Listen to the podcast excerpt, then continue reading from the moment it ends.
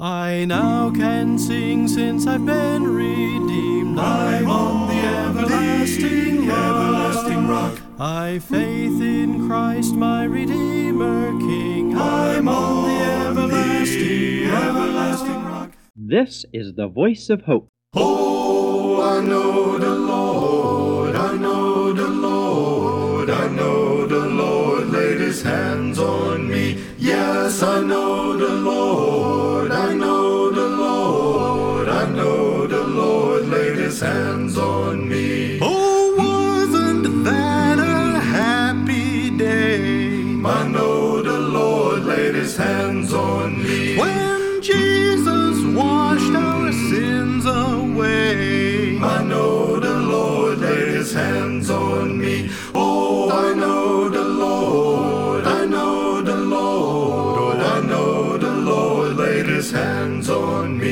yes, and I know the Lord,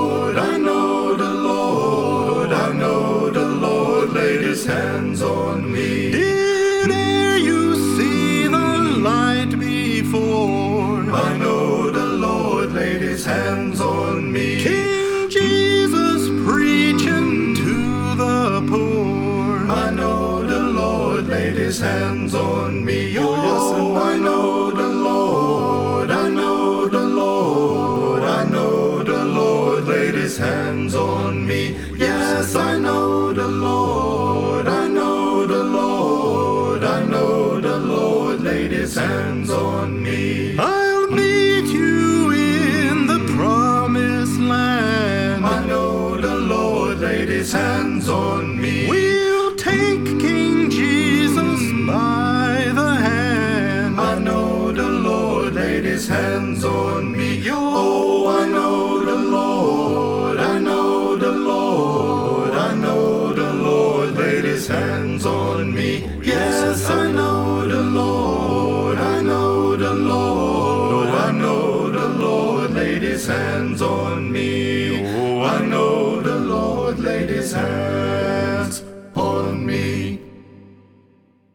Do you know the Lord? Has He laid His hand on you? Do you belong to Him? I hope you can answer those questions with a resounding yes. Thank you so much for joining me here on The Voice of Hope. This program is produced by Heralds of Hope. We're an international media ministry sharing the good news of Jesus Christ around the world in English and 25 other languages. And I'm J. Mark Horst, your friend and Bible teacher. Before I go further, I want to encourage you with the response from a listener in the country of Pakistan. At Heralds of Hope, we broadcast into this region of the world in the Pashto language. Here's what one listener wrote I am married, and my wife and son live with me. One day, I learned about a local church, and I began going there with my son so we could learn about God. I began to read the Bible, and my interest grew over time. I attended the church with my son every week for four months.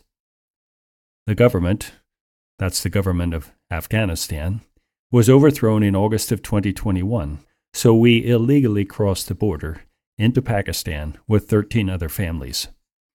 I had a lot of difficulties at that time. I was thinking about all my troubles on the day that I was listening to the Heralds of Hope broadcast. I then realized that God was the only one who could provide for me and my family. My wife and all my children eventually embraced the gospel. What an amazing testimony! Praise God! Another biological family has entered a new spiritual family, the family of God. If you're tuning in for the first time, I want you to know that we recently began a new series of study in the Gospel of Mark. You've only missed a couple of episodes, and you can catch up with them whenever you want by visiting our website, heraldsofhope.org. Our study today will focus on Mark chapter 1 and verses 9 to 15. I've titled this study Preparing the Son of Man, and I hope you can stay with me. Mark's style of writing is quite different from the other gospel accounts. He moves the narrative along at a fast pace, and he omits a lot of details that the other gospel writers include. And yet, I find in his simple way of writing a lot that I can meditate on. When I first started looking at the portion of Scripture for our study today, I thought it would only take one program to develop the theme of the text. But then, the more I got into it, the more I found additional points of meaning and application. It has really enriched my understanding of what's happening in this text and how it applies to you and me today. So, just before my teaching from Mark's Gospel, here are the men with a prayer song. Give ear to my words, O Lord. Consider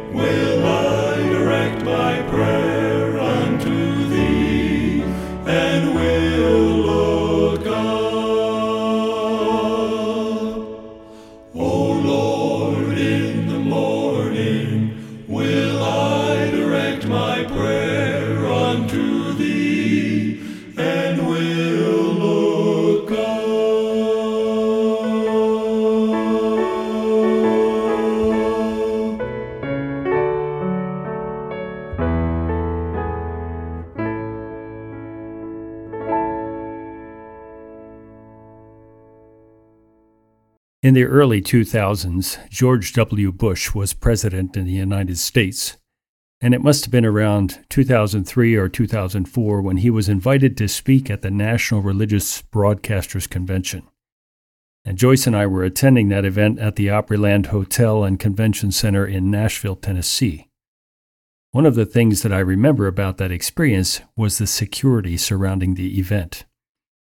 As you might imagine, the president didn't just show up and walk in the door. There was an advanced security team that did a thorough sweep through the hotel and the convention center. It was only after they were satisfied that there were no threats that the president was allowed to enter the building, and then only flanked by members of his Secret Service security detail. And then everyone who went into the hall where the president was going to speak had to go through a metal detector. We happened to have our infant daughter with us, and I remember how carefully they searched our stroller.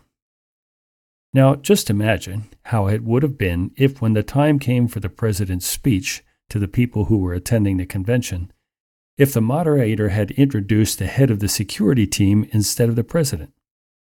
I know you'd say that's crazy. That's not how it works. And you'd be right. The presence of the security team announced that someone important was coming. But the focus wasn't on them, the focus wasn't on the security team, it was on the president. As we learned in our previous study, Mark's gospel begins with a joyous declaration of the good news of the divine King, Jesus Christ, the Son of God. Now, when we use the word gospel, we're generally referring to one of two things. We may be talking about the four gospels, that is, the records of Jesus' life and ministry, or we may be referring to the gospel message, the good news of salvation through Jesus. But you know, Mark's audience had a different understanding of the word. And that's because the word gospel was not an inherently religious word. It was used in the first century to signify the ascension of a king to his throne. And so Mark's Gentile readers would have immediately made the connection between the use of this word and the announcement of a coming king or a coming sovereign. And yet, by his name and title, Jesus Christ, and by his identification as the Son of God, Mark's audience would have also understood that this coming king was no ordinary earthly monarch. In their understanding of the gospel concept, the king was always preceded by a royal herald, a royal messenger. He was authorized by the king, and it was his responsibility to proclaim the coming king and to prepare the way before him.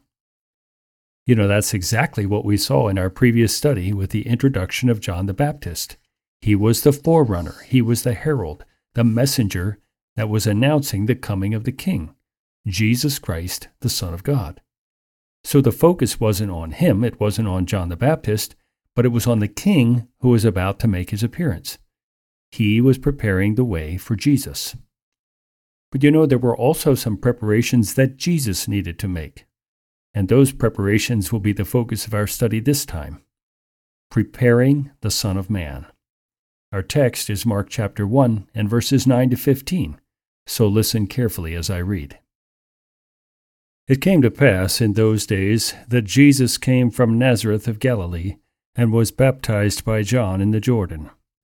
And immediately, coming up from the water, he saw the heavens parting and the Spirit descending upon him like a dove.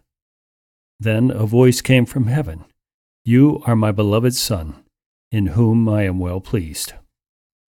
Immediately the Spirit drove him into the wilderness. And he was there in the wilderness forty days, tempted by Satan, and was with the wild beasts. And the angels ministered to him.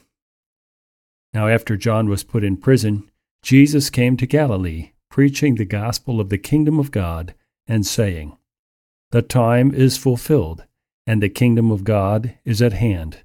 Repent and believe the gospel. From these verses, we can observe the important processes that are involved in preparing the Son of Man. And those processes are also an important part of our preparation when we share the good news. The processes that we'll examine are approbation, authentication, and proclamation. And we won't be able to discuss all of them today, and so this will be a two part teaching. The first process that we want to look at that's involved in preparing the Son of Man is his approbation. Now, approbation has a similar meaning to the word approval, but it also carries with it more than that. It has the ideas of admiration, commendation, and praise. I think you'll understand why I chose this word as we continue through our teaching. And I believe that Jesus' approbation is received from both God and men. Here's the setting John is baptizing people in the Jordan River on the basis of their repentance and their confession of sin. Jesus travels from Nazareth of Galilee so he can be baptized by John. Now, the site where John was baptizing hasn't been identified beyond all reasonable doubt. We don't know exactly where it was, but we do know that Jesus most likely traveled a significant distance perhaps as much as 50 to 75 miles, to the vicinity of Jericho. According to John's Gospel, John the Baptist said, I did not know him, that is Jesus, but he who sent me to baptize with water said to me, Upon whom you see the Spirit descending and remaining on him, this is he who baptizes with the Holy Spirit. So either John had never met Jesus in person, or it had been such a long time since a previous meeting that he wouldn't recognize Jesus in the crowd. You know, common people didn't travel long distances in those days for vacations or family reunions. We know that Jesus didn't need repentance and confession of sin. He was God in the flesh. So why would he come to John for baptism? Matthew's account tells us that John didn't want to baptize Jesus. He felt unworthy and he refused repeatedly to do it. Here was the sinless Son of God coming to him, John, a sinner, to be baptized. It didn't make any sense to him. And so he said to Jesus, I need to be baptized by you. But Jesus said, No, we need to do this in order to fulfill all righteousness. What did Jesus mean by that? Well, for one thing, we don't know much at all about Jesus from his early childhood until he appears at John's baptism. We have the one incident in the temple when he was 12 years old, talking with the doctors and teachers of the law. That's it. So, this baptism is Jesus' reemergence onto the public stage, you might say.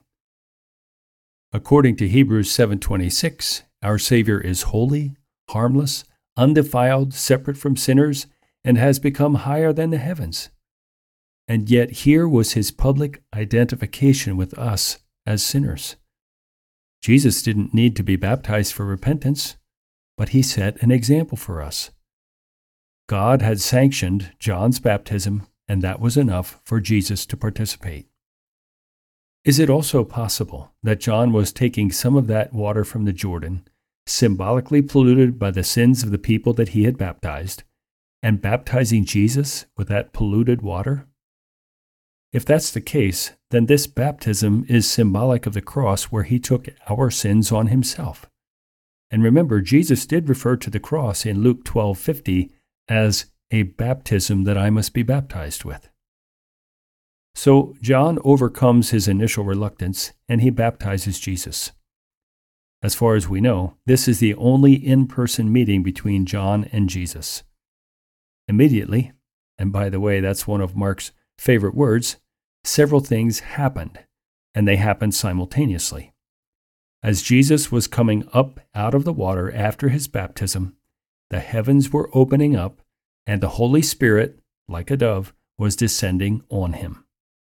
In addition, a voice is heard from heaven saying, You are my Son, the Beloved. Therefore, in you I take delight. We have here a clear expression of the triunity of the Godhead Father, Son, and Holy Spirit. Now, can you see why I chose the word approbation over approval? God did more than just approve of what Jesus did. It was more than a pat on the back, or a fist bump, or an attaboy.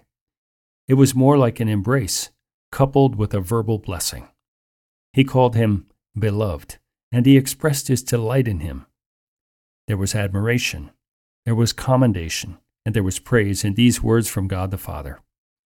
And you know, later the Father had a similar yet different message for the three disciples of Jesus when they were on the Mount of Transfiguration. He said, This is my Son, the Beloved. Hear him. The biblical record only contains a few times when the heavens were opened under special circumstances. I think of a few of them. The prophet Ezekiel saw heaven opened, and Stephen, the first Christian martyr, and then John the Revelator. Those all come to mind. And I find it interesting that the word Mark uses here in our text for the rending or the opening of the heavens is the very same word that Matthew uses to describe the rending of the veil in the temple at the time of Jesus' death. So the earthly life and ministry of Jesus were bookended, we might say, by special signs of God's approval. And then, as all of this was happening, the Holy Spirit descended like a dove upon him. The dove is a symbol of peace, it's a symbol of purity, of innocence. So, this was, at least in part, a fulfillment of Isaiah's prophecy that the Spirit of the Lord shall rest upon him. Here, in the presence of John the Baptist and the watching crowd, the Holy Spirit visibly anointed Jesus for his role as Messiah. Reading some comments from the early church fathers on this passage was illuminating to me. They compared the descending dove at Jesus' baptism with the dove that Noah released from the ark after the worldwide judgment of the flood. The dove that Noah released illustrated deliverance from the raging waters of judgment. Jesus came to bring us a way to escape the wrath of Almighty God against our sin. Both doves signified the beginning of a new era of peace. Now, I also find it interesting that Jesus didn't go to Jerusalem to inaugurate his earthly ministry. That was the center of religious life of the nation in that time. But just like he had been born in obscurity among the common people of Bethlehem many years earlier, here he was coming to the common people of Judea who needed the confession and repentance that John's baptism symbolized. Jesus came from Nazareth of Galilee. That was a wrong side of the tracks kind of place. You might remember that when Jesus was calling his twelve disciples, Nathanael said, Can anything good come out of Nazareth? Sounds like the place had a reputation, doesn't it? And then in John chapter 7, when Nicodemus was defending Jesus among the other religious leaders, they said, Search and see, no prophet arises from Galilee. The Jewish leaders expected the Messiah to come from Jerusalem, and they expected him to be a king who would free them from the bondage of Rome. And that expectation was so ingrained in them that they ignored the prophecies that told them otherwise. Like the Jewish leaders of that day, you and I have similar prejudices about certain people or certain places. We may assign labels to people based on where they live, or the reputation of their parents, or maybe where their ancestors came from. We know from Jesus' ministry that he didn't do that. He identified with all people. He understood that the human condition is the same all over the world, and so the divine prescription is the same. Now, certainly this is an interesting record of an event in the life and ministry of Jesus. But if all we do is look at the historical narrative, then we miss so much of what God has for us today. Think about this. Do you have God's approbation on your life? Are you willing to fulfill all righteousness, whatever that obedience means in your circumstances? What hardships are you willing to endure? What condescension or humility will you embrace to fulfill God's calling on your life? Paul describes for us in Philippians chapter 2 what Jesus gave up in order to reconcile us to his Father. Now, of course, you and I aren't equal to Jesus, but we're his followers, and he is our example. He's our teacher. Do you sometimes feel like you're a nobody? That your background isn't that great? Maybe you come from an obscure place or from a messy family? Remember, people made accusations about Jesus' family too. It doesn't matter. If you're a follower of Jesus, then you have more true riches than Bill Gates, George Soros, and Elon Musk all put together. Don't forget that just like God prepared the plan of salvation before the world was created, He also chose you at that time to be holy and without blame before Him in love, according to Paul's writings in Ephesians and his seal of approval on you, his approbation, is the presence of his Holy Spirit. Would God say of you, This is my beloved Son? Or This is my beloved daughter? Does he delight in you? Now, maybe you can't see how that's possible, but let me read something for you that might help. This is Jesus speaking in John 14 and verse 23. If anyone loves me, he will keep my word and my Father will love him, and we will come to him and make our home with him. Did you catch that? Jesus said that if we love and obey him, he and his Father will come and make themselves at home in us. Doesn't that sound like acceptance and delight? I like to travel, and I've been to many different places, but my favorite place to be is, you guessed it, at home. I'm delighted to be at home. If you don't have the assurance that God loves you and delights in you, it will hinder what He wants to do in your life. So, the first process needed in preparing the Son of Man for His ministry and us for our ministry is approbation. The next process involved in preparing the Son of Man is His authentication. But that will have to wait for our next visit because we're almost out of time for today. Make sure you don't miss my teaching next time here on the Voice of Hope. I am adopted, I'm a child of the King. God is my Father, and He owns everything. He walks beside me, He's my very best friend. Praise God, I'll never be lonely again. I'm adopted, hallelujah, I've got a new song. I'm adopted, hallelujah, I finally belong. I've got a brand new family overflowing with love. I'm a child of my Father above. I'm so glad I'm a part of the family of God. I've been washed in the fountain, cleansed by His blood. Joint heirs with Jesus as we travel this sod. For I'm part of the family, the family of God. My Father chose me and He loves me, I know.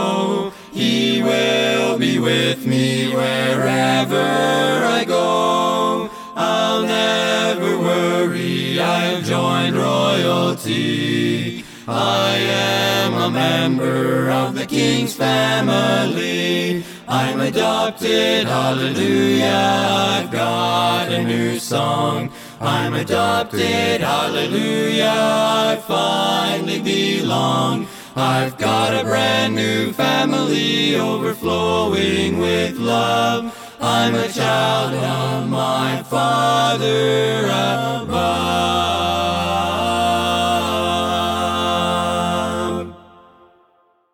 I hope what I presented today has informed and encouraged you. If you'd like to review this teaching or share it with someone, you can request a copy. It's available either in print or as a digital audio file. Just ask for it by its title, Preparing the Son of Man. The easiest way for you to contact us is by using our email address, hope at heraldsofhope.org. Or you can pick up your phone and call us toll free at 866 960 0292.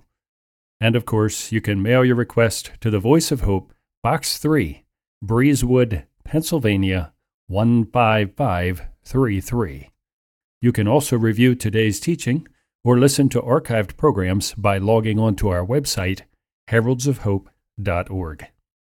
To help this ministry financially, you can send a check by mail, or you can donate securely online at heraldsofhope.org.